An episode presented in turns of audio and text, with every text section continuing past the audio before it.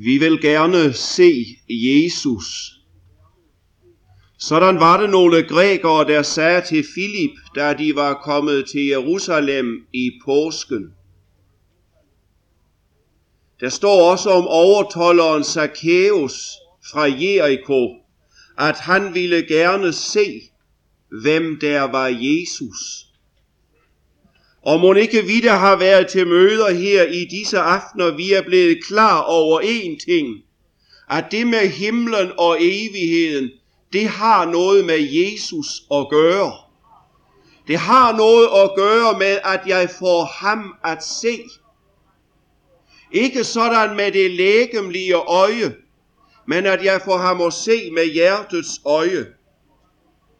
En gang så siger Jesus det sådan til sine disciple, Salige er de øjne, som ser det, I ser. Hvad var det, disciplerne så? Jo, de så netop Jesus. Deres øjne var blevet åbnet for hans frelsende nåde og herlighed. Men det er ingen selvfølge, at det går sådan for et menneske. Det er ikke alle, der har øjne, som ser Guds søn frelseren.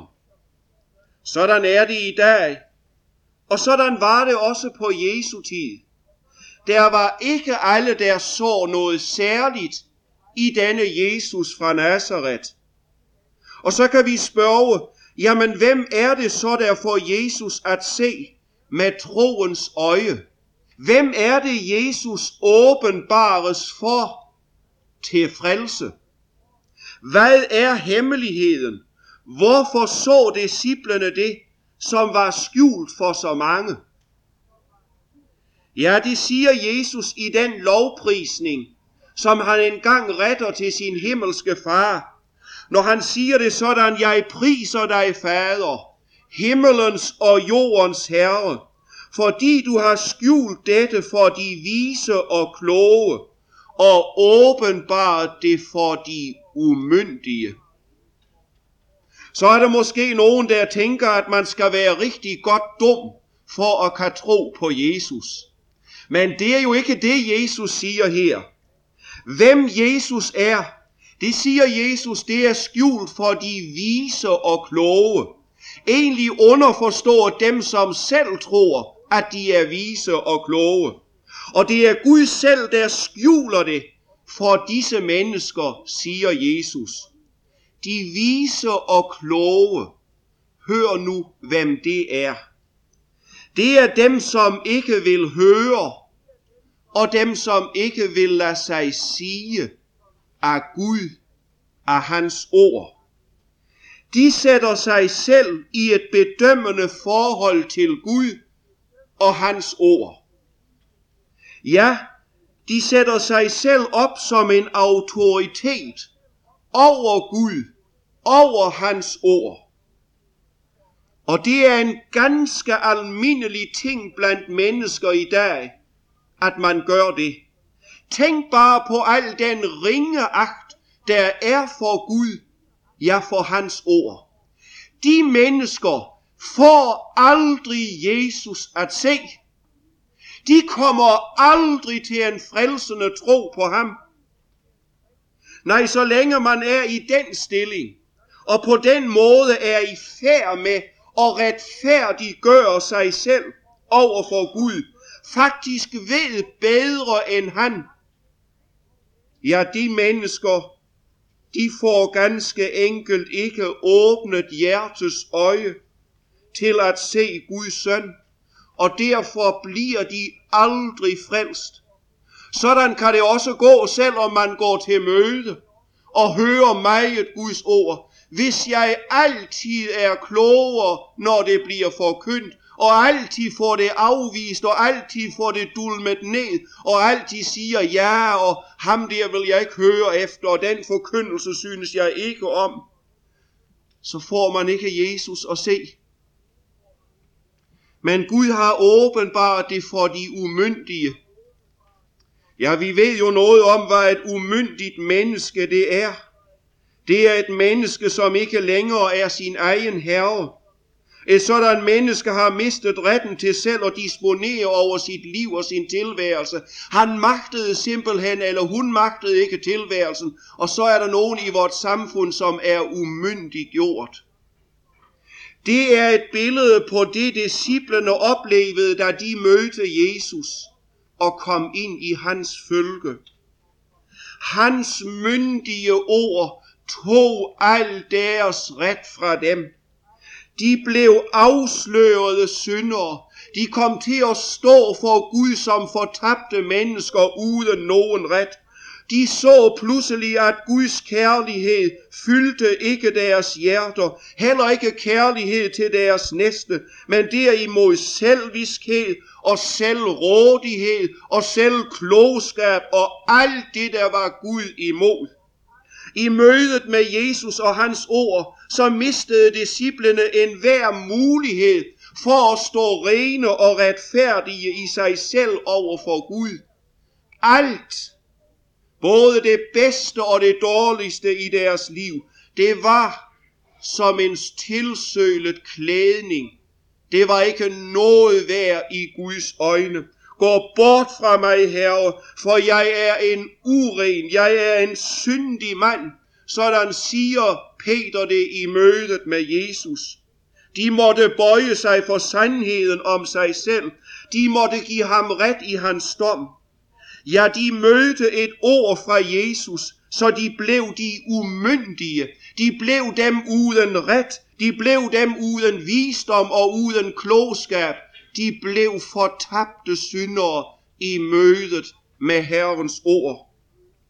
Og når det sker, når et menneske af Guds nåde lader sig føre derhen, ja, der står et menneske der, hvor det kan se Jesus.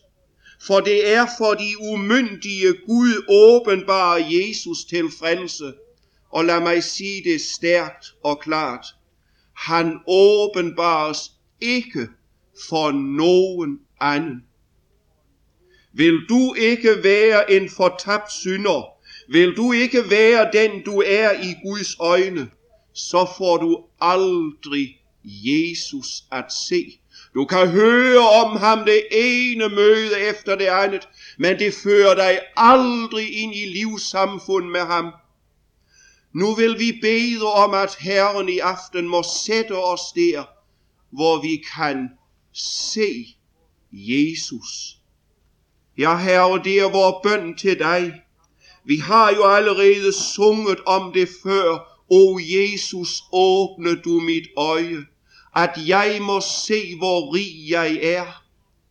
Vi beder dig, Jesus Kristus, om, at du vil sætte os derhen, og føre os derned på den, på den plads, hvor du kan åbne vort hjertes øjne, vort hjertes øre, så vi kan høre din røst, så vi kan se dig. Tak, Herre, at du har forordnet det sådan, og du har villet det sådan, at det skete, når dit ord blev forkyndt. Herre, du ved, jeg står her for en eneste ting for at forkynde dit ord.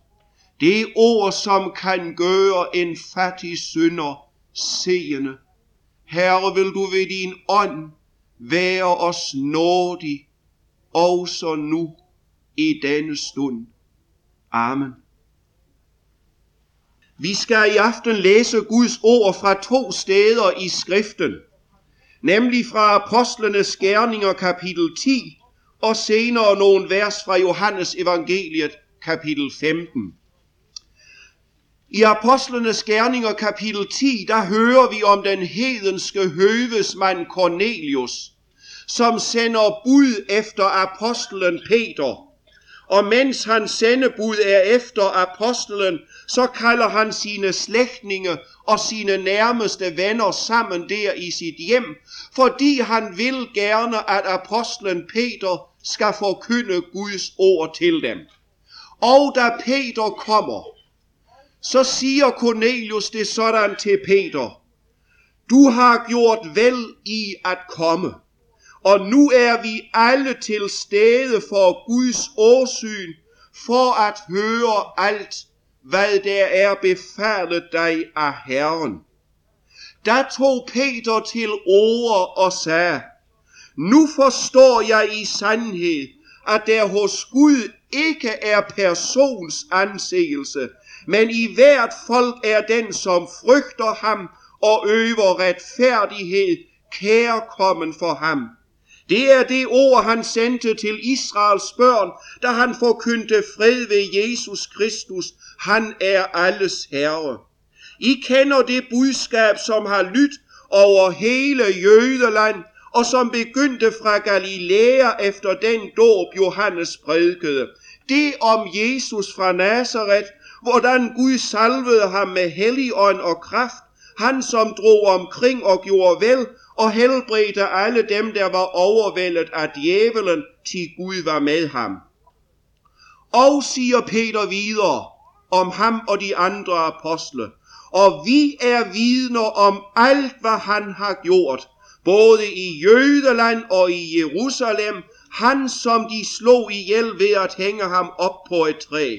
Ham opvagte Gud på den tredje dag, og lod ham blive åbenbart, ikke for hele folket, men for os, der forud af Gud var udvalgt til vidner, og som spiste og drak sammen med ham, efter at han var opstået fra de døde. Og han har pålagt os at prædike for folket og vidne, at han er den, som af Gud er bestemt til dommer over levende og døde. Om ham vidner alle profeterne, at enhver, som tror på ham, skal få syndernes forladelse ved hans navn. Endnu mens Peter talte således, faldt Helligånden på alle dem, som hørte ordet. Og så vil vi rejse os og høre fortsat i Jesu navn fra Johannes evangeliet kapitel 15 og de første fire vers. Her siger Jesus selv, jeg er det sande vintræ, og min fader er vingårdsmanden. Hver gren på mig, som ikke bærer frugt, den tager han bort, og hver som bærer frugt, den renser han for, at den skal bære mere frugt. I er allerede rene på grund af det ord, som jeg har talt til jer. Bliv i mig, så bliver jeg også i jer. Lige som grenen ikke kan bære frugt af sig selv, men kun hvis den bliver på vintræet, således kan I heller ikke, uden I bliver i mig. Amen. I Apostlenes Gerninger kapitel 15, altså fem kapitler længere fremme end derfra, hvor jeg læste teksten før, der er der et stort apostelmøde i Jerusalem. Og der er apostlen Peter også kommet op til dette apostelmøde. Og da han kommer der, så har de andre apostle, så har de hørt, at han har været i Caesarea, i den hedenske høvesmand Cornelius' hus, og prædiket evangeliet om Jesus der for hedningerne. Og det kan de ikke forstå, for de mente, at evangeliet det var kun for jøderne. Og så kræver de Peter til regnskab for det møde, han har holdt der i Cornelius' hus, og som jeg læste et lille afsnit af fra det 10. kapitel. Men Peter er jo ikke tabt bag af vognen, og han har ikke mistet frimodigheden, for vi ved, at før han gik der til Cornelius' hus, der var han i byen Joppe, og der var han oppe på et tag, og der fik han en åbenbaring og et syn fra Gud, som sagde til ham, at han skulle gå til hedningen Cornelius og forkynde evangeliet for ham, når nu sendebudene kom for at hente ham der til Caesarea. Så Peter han vidste, han var på Guds vej med det han havde gjort. Og så aflægger han beretning og fortæller om, hvordan han havde oplevet det, både før han kom der til, til Cornelius, og da han var i Cornelius' hus. Og så siger han til de andre apostle, Gud gjorde ingen forskel på os, os som er samlet her og er apostle og er udvalgt til at være Herren Jesu vidner, og så dem, dem som jeg prædikede for der i Cornelius' hus i Caesarea. Gud gjorde ingen forskel på os og på dem, i det han ved troen rensede deres hjerter. For det var netop, hvad Peter oplevede, når han forkyndte evangeliet om Jesus, så skete det, at Guds hellige ånd brugte dette ord om Jesus, sådan at alle dem, der var i Cornelius' hus, kom lige så meget til troen på Jesus, som apostlene forhen var kommet det. Han gjorde ingen forskel på os og på dem, i det han ved troen rensede deres hjerter. Det vil sige, Gud gav dem del i syndernes fuldkommende forladelse ved troen på Jesus alene. Og så er Jesus sammen med sine disciple her den aller sidste aften. Det var det, vi læste i Johannes evangeliet 15. Og så siger han denne lille sætning til dem. I er allerede rene på grund af det ord, som jeg har talt til jer. Hvad er det for en renhed, Jesus taler om, at disciplene allerede er ejer af? I er allerede rene. Altså det spørgsmål, jeg stiller, det er, hvad er det for en renhed, Jesus siger disciplene allerede nu ejer? Hør nu godt efter. Det er den tilregnede renhed. Det er en renhed, som vi mennesker ikke har i os selv. En renhed, som vi ikke har inde i os, og som vi ikke har på grund af vort liv, eller på grund af nogen gerning, som vi har gjort. Det er en renhed, som vi ejer i Jesus, uden for os selv, ved troen alene. Det er en renhed, ja det er den renhed, hvormed vi til enhver tid kan, kan bestå for Gud, ja også når døden og når dommen kommer. Har et menneske denne renhed, der er et menneske renset til evigt liv i himmelen hjemme hos Gud. Der er et menneske hellig.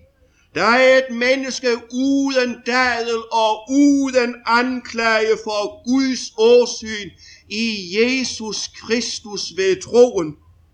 Og denne renhed i Jesus er det grundlæggende for alt, hvad det hedder frelse og evigt liv, både i tiden her og i al evighed. Og denne renselse, den er ganske smertefri for os. Den sker alene ved troen på evangeliet. Det er retfærdigheden. Det er renheden fra Gud. Det vil sige, det er den renhed, som Gud selv har skaffet til veje for fortabte syndere i Jesus Kristus. Grundet på troen, siger skriften. Det vil sige, som vi alene får i eje ved troen på Jesus. Men er denne renhed, er den smertefri for os? Ja, så har den kostet smerte for Jesus. Ja, for at gøre denne renselse og denne renhed mulig for os, så blev han smerternes mand. Så blev han stedfortræderen. Så tog han vores smerter på sig. Os til fred kom straf over ham. På den måde blev Jesus os til retfærdighed. Jesus blev os til renhed for Gud. Og vi skal i aften i ordet møde denne hans stedfortrædende gerning. Og ved du, hvad der sker, når vi møder ordet om Jesus stedfortrædende gerning i dag? Når vi møder dette ord, så møder vi Jesus selv gennem dette ord. Og der hvor det ord ikke møder modstand hos os, der kommer dette ord til at frelse hvert eneste menneske, som hører det. Derfor er det noget meget, meget afgørende, vi skal stanse for her i aften. Men det er også noget meget, meget glædeligt, for vi skal høre et budskab, hvor igennem Jesus vil møde dig og mig i aften. Han vil møde os, sådan at troen på ham kan skabes i vores hjerter. Han vil møde os til fornyelse, og han vil møde os til bestyrkelse i troen. Troen, den frelsende tro, den tro, som griber Jesus, så jeg bliver et Guds barn, den er nemlig aldrig noget, som jeg kan. Og aldrig noget, som jeg skal kunne. Jeg hører det nu. Den frelsende tro, det er ikke noget heroppe i hjernen. Det er dybest set heller ikke noget, som jeg kan få i orden nede i mit hjerte. Nej, den frelsende tro, det er ikke noget, som jeg kan. Og det er ikke noget, som jeg skal kunne. Nej, troen er den tillid til Jesus, som evangeliet skaber i mit hjerte, når det bliver forkyndt for mig. Derfor gælder det om at høre rigtig godt efter. For Herren har selv sagt, hør, og jeres sjæl skal leve. Det vil sige, når du hører rigtigt, så kommer du til at leve. Så får du det evige liv. Men hvis du kun hører med et halvt øre og synes så mange ting, så får du ikke livet. Jeg sagde det før, at vi i ordet skal møde stedfortræderen. Jesus selv. Det første Jesus ord, vi skal høre, det står i Matthæus evangeliet 5, vers 17. Og her siger Jesus, tro ikke, at jeg er kommet for at nedbryde loven eller profeterne. Jeg er ikke kommet for at nedbryde, men for at fuldkomme, for at opfylde. Da Jesus træder ind i denne verden, og det er Hebræerbrevets forfatter, der fortæller os det i kapitel 10, der siger Jesus det til Gud i himlen. Altså da Jesus bliver født ind i denne verden som et menneske, så siger han til Gud i himlen, se, jeg er kommet for at gøre din vilje, min Gud. Altså når Jesus stod på denne jord, så var det hans livsprogram at gøre Guds vilje. Jeg er kommet, siger han, for at opfylde loven. Jeg er kommet for at gøre din vilje, Gud. Det vil sige, hele Jesu liv her på jorden var stedfortrædende. Fra sin fødsel og til sin død så var Jesus alle lovens bestemmelser undergivet som menneske. Derfor hedder det også i skriften, at han blev født under loven. Det vil sige, at da Jesus blev født ind i denne verden som menneske, så blev han født ind under alle Guds krav, ind under alle de ti bud, ind under alle Guds bud. Og det var netop det, han ville. Se, siger han, jeg er kommet for at gøre din vilje, min Gud. Og mødte ham med, han var det fuldkommende barn. Han var den fuldkommende unge. Han var den fuldkommende mand. Og derfor kan han også være vor retfærdighed, vor renhed for Gud, enten vi er børn, unge eller fuldvoksne. Men Jesus levede ikke bare det fuldkommende hellige liv, men også det fuldkommende kærlighedsliv. Du skal elske din næste som dig selv. Det er Guds krav i loven til hvert eneste menneske her på det vandrette plan. Og den, der ikke holder mål, er under Guds vrede og dom. Kærligheden gør ikke næsten noget ondt. Derfor er kærlighed lovens opfyldelse. Også her i kærlighed var Jesus fuldkommen. Og at vi i dette, i hele Jesu liv, har en skøn og et fint og et fuldkommen forbillede. Ja, det kan de allerfleste mennesker egentlig godt se. Det er ikke svært at få øje på. Tænk, hvis alle kunne leve sådan som Jesus levede. Uden synd og uden brist og uden nederlag. Der blev der i sandhed himmel på jord. Jo, de fleste kan nok se Jesus som et forbillede. Men det, som ikke er let at se for os, og som mange nok aldrig nogensinde har set, til frihed og til frelse, det er at dette liv, hele Jesu liv, som han levede det her på jorden som menneske, det er vor retfærdighed. Det er vor renhed for Gud. For det liv, han levede her, fuldkommen efter Guds vilje og lov, det levede han i dit og i mit sted. Og fordi han har levet dette fuldkommende liv, derfor kan du og jeg ved troen på ham blive Guds børn.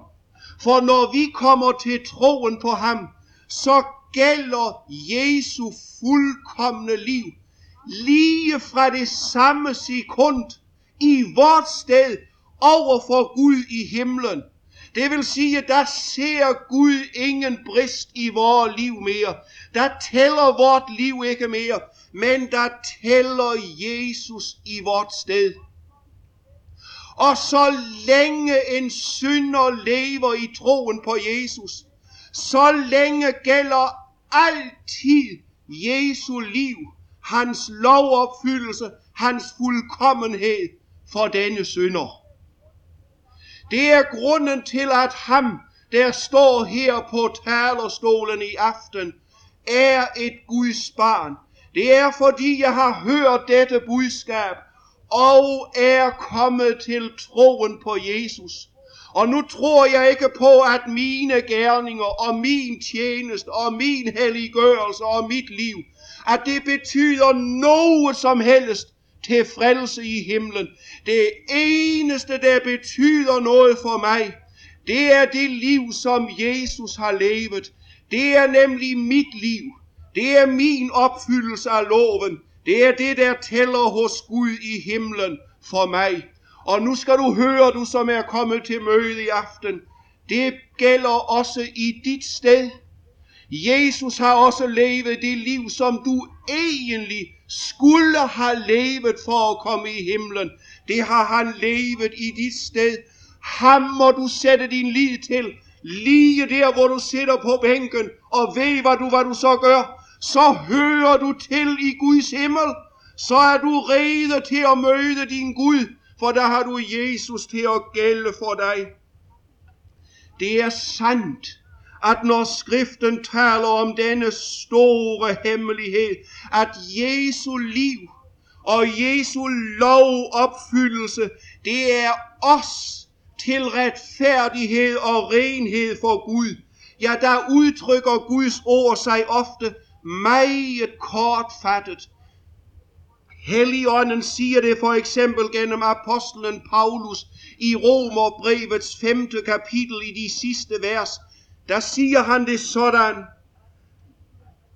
at vi bliver retfærdige for Gud. Vi bliver rene for Gud. Og hør, nu kommer udtrykket. Ved den enes lydighed.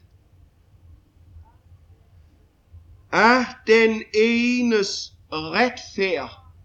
Fordi der var en, som var lydig imod Gud. Fordi der var en, en eneste i denne verden, Jesus Kristus, der havde en retfærd. Men disse korte udtryk, så korte de end er, så gemmer de en fylde af herlighed. Ja, de gemmer selve evangeliet i sig.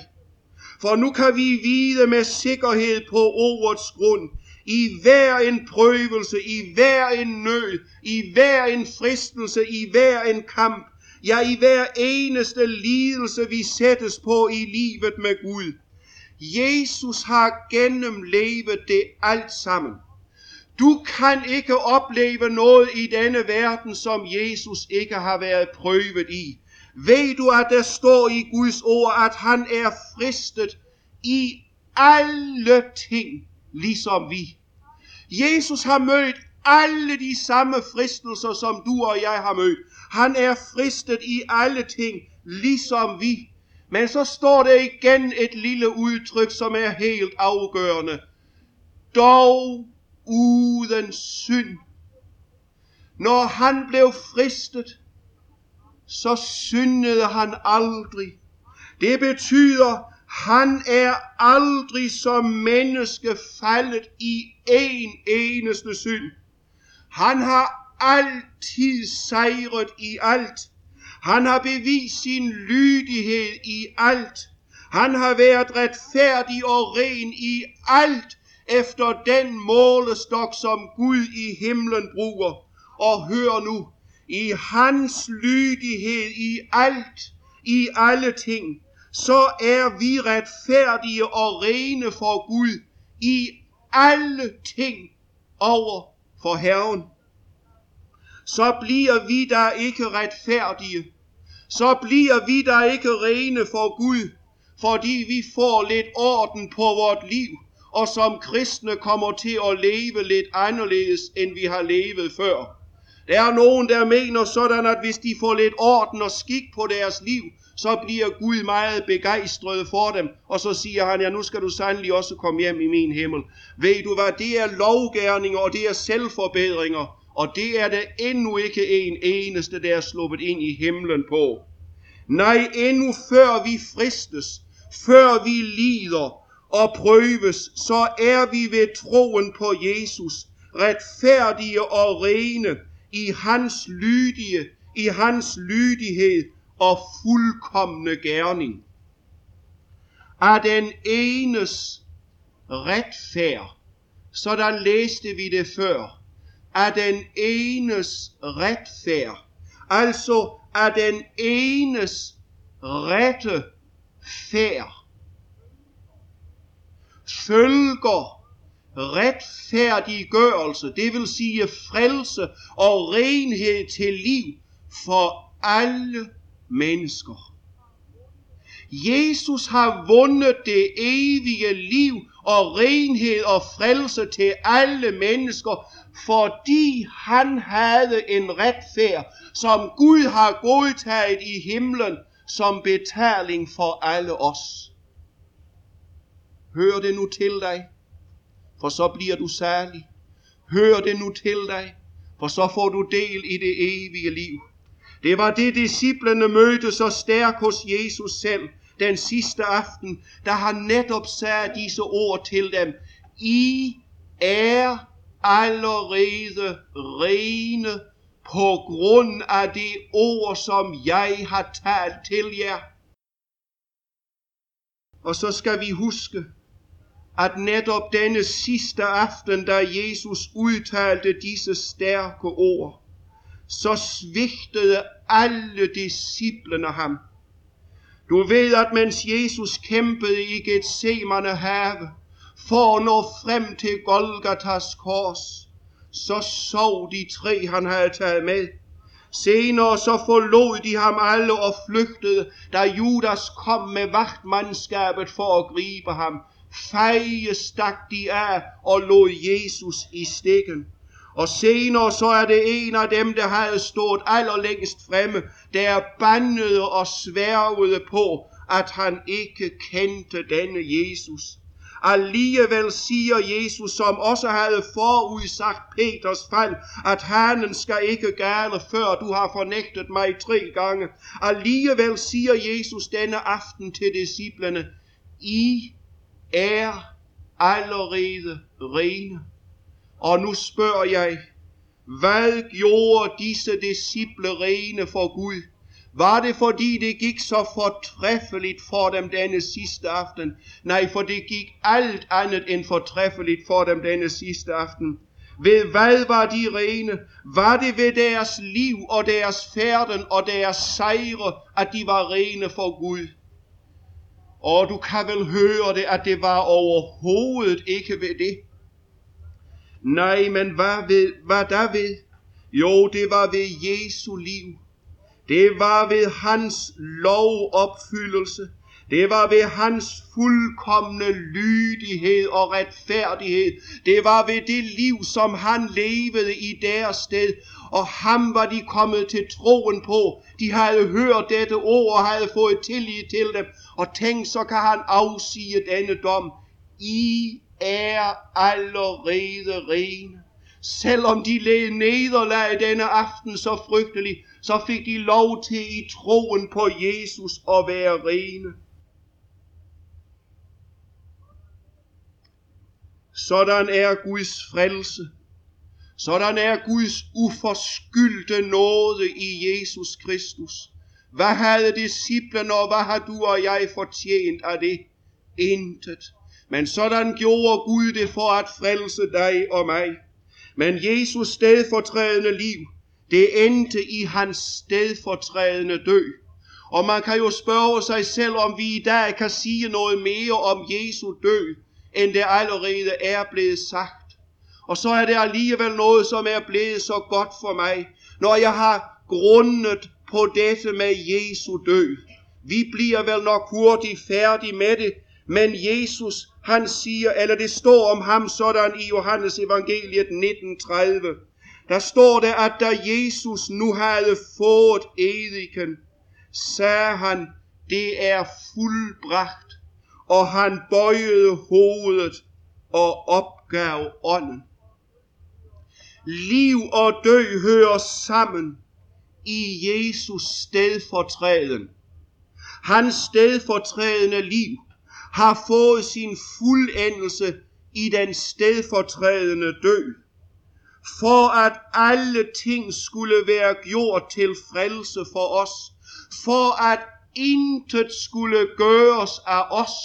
Og det er jo af den simple og enkle grund, at vi mennesker overhovedet ikke kan gøre noget til vores egen frelse. Derfor gjorde Jesus det hele ved at leve vort liv og ved at dø på korset. Og da Jesus fra korset råbte det ud over verden, og det var jo egentlig ud over en fortabt verden, det er fuldbragt. Ja, der havde han læst, og få nu fat i det, der havde han læst hele loven til ende. Med det så mener jeg, mener jeg, der havde han set alt, hvad loven kræver til frelse af dig og mig. Og der havde han opfyldt alle ting i loven til Guds fulde velbehag for dig og mig.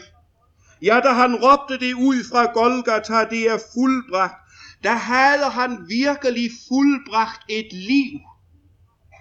Og der havde han fuldbragt en død, som er os alle til syndernes forladelse og evig retfærdighed og renhed for Guds ansigt. Der havde han gjort alt til din frelse. Ja, da det lød, det er fuldbragt, der rent der i sandhed en ny morgenrøde over en fortabt verden, som aldrig kunne hæve sig op til Gud. Han døde under et forfærdeligt mørke. Ja, han døde under Guds forladthedens mørke. Han døde under Guds vrede og dom, for at der kunne komme lys, for at evangeliets lys kunne komme til os, for at vi aldrig nogensinde skulle blive forladt af Gud. Så sandt vi holder os til den her Jesus Kristus og tror på ham, så skal vi aldrig blive forladt af Gud, for han blev forladt i vort sted. Da Jesus råbte det ud fra korsets alter, for korset var netop et alter. Det er fuldbragt. Der havde Gud fået alle ting. Alt hvad han kunne kræve af en fordømt og en fortabt verden, alt havde han fået af en stedfortræder. Da Jesus råbte, det er fuldbragt, der havde Gud fået ret i hans fuldkommenhedskrav i loven. I skal være hellige, til jeg er hellig. Der havde en været hellig i alle sted. Der havde Gud også fået ret i hans hellige vrede til døden over synden. For syndens løn er døden.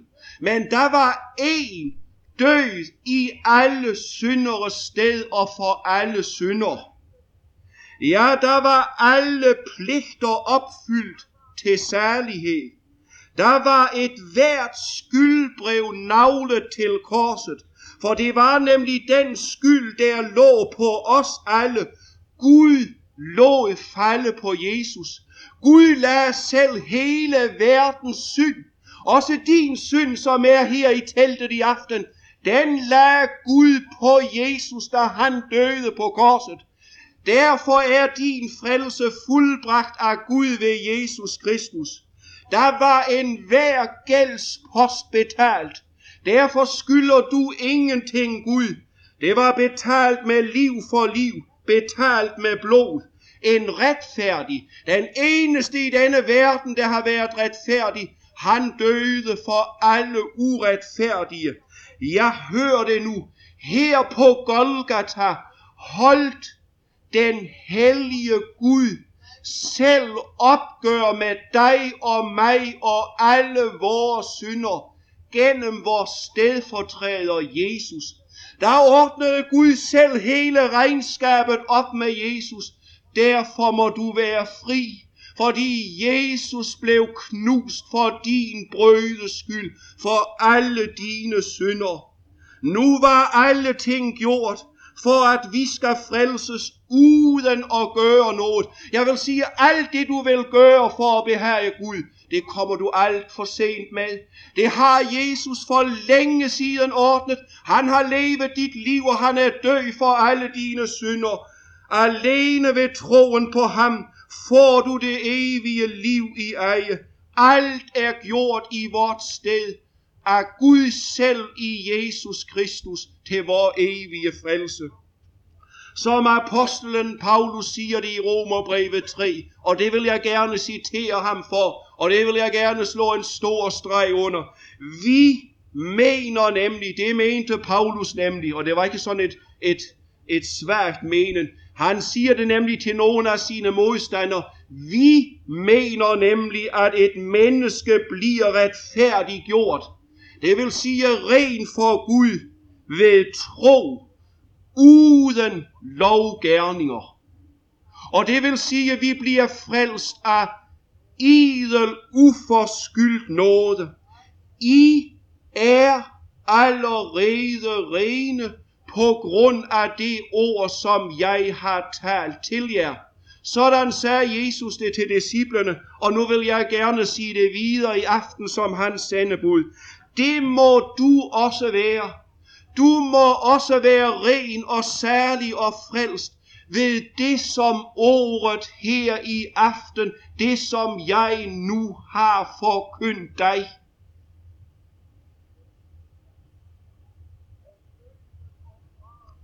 Men døden og graven kunne ikke fastholde Jesus.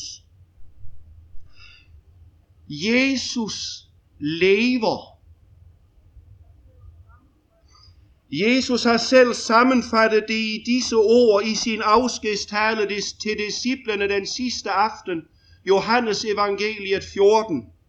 Der siger han det sådan til dem, endnu en liden stund, så ser verden mig ikke mere, men I ser mig, til jeg lever, og I skal leve. Jeg hører det. Jesus lever. Det er ikke bare et slogan. Det er ikke bare sådan noget, vi klæver uden på vores bibel og løber rundt med, eller skriver på væggen, eller hvor vi nu skriver det hen. Nej, hør det nu. Jesus lever, og I skal leve, siger han selv. Når vi skal anvende det, Jesus her siger praktisk, sådan at det giver os nogen hjælp. Jeg lever, siger han, og I skal leve. Så har det en dobbelt betydning. Jeg lever, siger Jesus.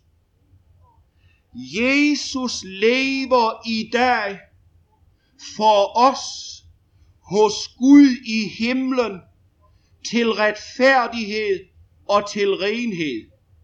Jesus er, når vi er samlet her i teltet i aften, så er han inden for Guds åsyn hjemme i himlen til bedste for os. Det var det, han sagde den sidste aften, da han talte om Helligånden. Der sagde han, når, Helligånden kommer, så skal han overbevise verden om retfærdighed. Og så siger han, hvad retfærdighed det er. Retfærdighed, siger han, det er, at jeg går til faderen, og I ser mig ikke længere. Prøv om du kan høre det. Jeg har før talt om det her i Agerskov, men det er så godt, at det må du gerne høre mindst en gang endnu. Retfærdighed, siger Jesus, det er, at jeg går til faderen, og I ser mig ikke længere. Din og min retfærdighed, det er ikke sådan et eller andet mærkeligt lalleværk. Nej, din og min retfærdighed, det er en person. Det er ham, som nu er oppe i himlen inden for Guds åsyn med sine navlemærker eller med vore navlemærker i sine hænder. Det er jo det, Rosenius synger om. Ja, min retfærdighed deroppe sidder. Og han kan jo sidde ned, fordi han er en person. Ja, min retfærdighed deroppe sidder ved Herrens højre hånd på tronen hist. Og jeg må sige det til os alle sammen. Hvis vi har vores retfærdighed i noget andet end i ham, så har vi vores retfærdighed i noget forkert. Men de fleste, de søger deres retfærdighed her i dem selv. I nogle gode følelser og nogle oplevelser, eller i nogle gerninger, som de gør. Men det skal jeg sige til dig, min ven, det kommer du aldrig til himlen på. Skal du til himlen, så må du have din retfærdighed i ham, der sidder ved Guds højre hånd. Jesus lever for os til renhed for os inden for Guds ansigt. Og så siger han, og I skal leve.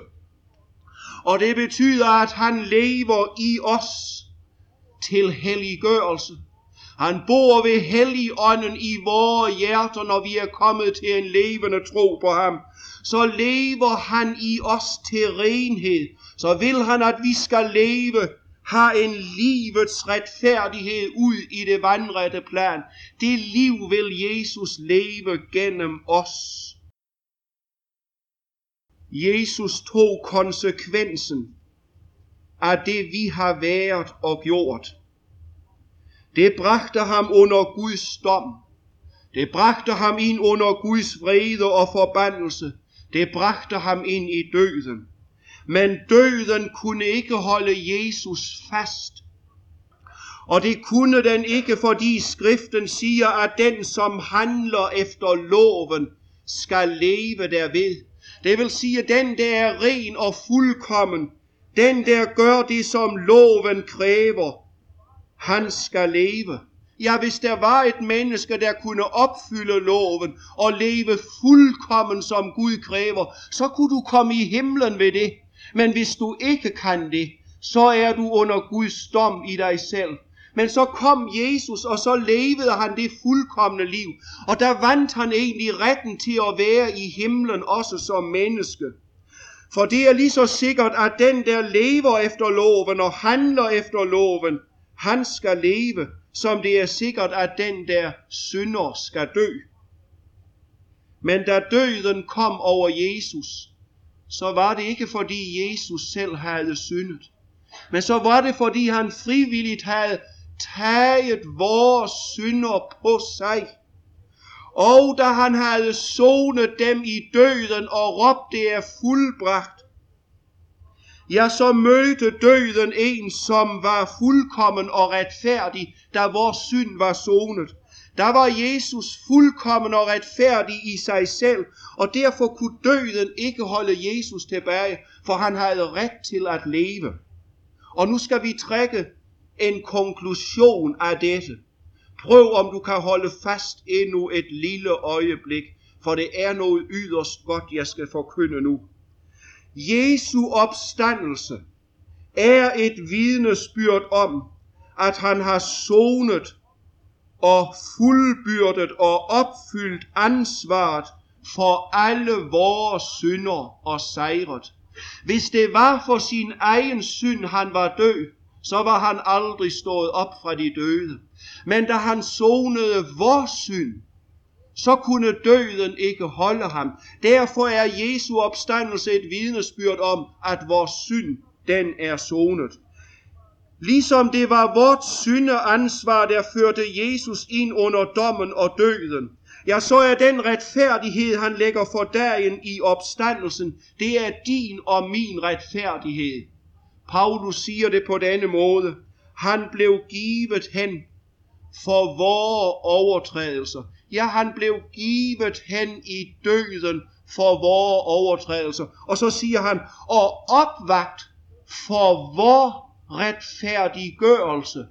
Det vil sige, den renhed og den retfærdighed, Jesus lagde for, for dagen i sin opstandelse, det er din og min retfærdighed for Gud. Så ren og fuldkommen som Jesus stod op af graven, sådan er hver eneste synder, der tror på Jesus over for Gud. Han om det kan glæde nogen i Ejerskov, det ved jeg ikke. Alle ser i hvert fald ikke ud, som om det glæder dem særlig meget. Men lad mig nu sige det til slut. Den eneste måde et menneske kan blive frelst på, reddet og befriet fra alle sine synder, fra døden og djævelen og den evige fortabelse under Guds vredes fortærende ild og helvedes evige kval og pine. Den aller eneste måde en synder kan blive frelst på, det er ved at vende sig til og tro på ham, som har gjort alt det til vor frelse. Jesus er din og min retfærdighed for Gud, og hver og en, som tror på ham, bliver fraregnet sin synd. Det vil sige, får syndernes forladelse og bliver tilregnet, bliver tilsagt, bliver godskrevet hele Jesu fuldkommende liv og fuldkommende retfærdighed og renhed. Det får du alt godskrevet på din konto, hvis jeg skal bruge billedtale. Og hvad er du da? jo, der skal jeg sige til dig, der er du en kristen. Der er du i sandhed et Guds barn. Og efter Guds eget ord, så har du ingen undskyldning for at blive udelukket fra frelsen og fra himlen og fra det evige liv. Det skyldes nemlig alene, at du selv har lukket dig ude ved din vantro. Det vil sige ved din ulydighed mod evangeliet, ved at du har afvist Jesus. Det kan du også gøre, når han er blevet malet dig for øje i aften som den stedfortræder, der har ordnet hele dit forhold til Gud. Så kan du afvise det. Og det betyder, at når et menneske bliver frelst, så er det Gud, der har hele æren for det. Han frelste os, ja det gjorde han ved det, som skete på Golgata, og han kaldte os med en hellig kaldelse. Dette kald er gået ud i aften. Tænk om Gud ikke havde sendt noget ud med dette budskab. Tænk om Gud ikke havde ordnet det på Golgata med din og min frelse. Ja, der kunne vi have bedt og råbt til dommedag. Vi var gået fortabt med hinanden alle sammen. Derfor siger jeg det igen. Når et menneske bliver frelst, så har Gud hele æren for det. For han både frelste os på Golgata, og så lod han kaldet gå ud, og så drog han os til sig. Og når et menneske ikke bliver frelst, ja, så er mennesket selv helt uansvarlig for det. For det er på grund af sin vantro. Og derfor må jeg sige det med Hebræerbrevets forfatter. Se til, at ingen går glip af Guds nåde. Se til, at du ikke ringer agter det, som Gud har gjort i Jesus Kristus til din frelse. For der sætter du dig selv uden for Guds rige og ind i et evigt fald, og der bereder du dig selv en dom, som i al evighed skal føre dig i fortabelsen. Og jeg siger det igen, er det ikke skammeligt, når Jesus har levet dit liv, ordnet hele dit regnskab med Gud, at så skulle du gå fortabt, når det er betalt for dig, når det er fuldbragt, når det er rede for den største synder. Og må jeg ikke sige det enkelt og kærligt til dig, Kom til den her Jesus i aften. Kast dig i frelserens arme. Læg dig til ro hvor han, ved hans bryst. Hør, hvor det stormer derude. Ja, det stormer derude i verden. Men her hos Jesus, der er der fredfyldt, og der er det tyst. Ja, der bliver der fred i sjælen, når jeg må have hele min frelse i ham, som levede mit liv og som døde min død, og som stod op til min retfærdiggørelse, og som nu sidder hjemme i himlen inden for Guds åsyn, til bedste for mig. Ja, har jeg sådan en frelser, der skal jeg ikke gå fortabt. Han har selv taget ansvaret for, at jeg skal nå himlen. Tror du, han har gjort alt dette bare for, at du skulle masse og stræbe videre med alt dit, og så tænke, ja, hvis jeg gør det lidt bedre, hvis jeg bliver lidt anderledes, Ja, det tror jo alle mennesker, at bare de er lidt gode, så kommer de i himlen aldrig.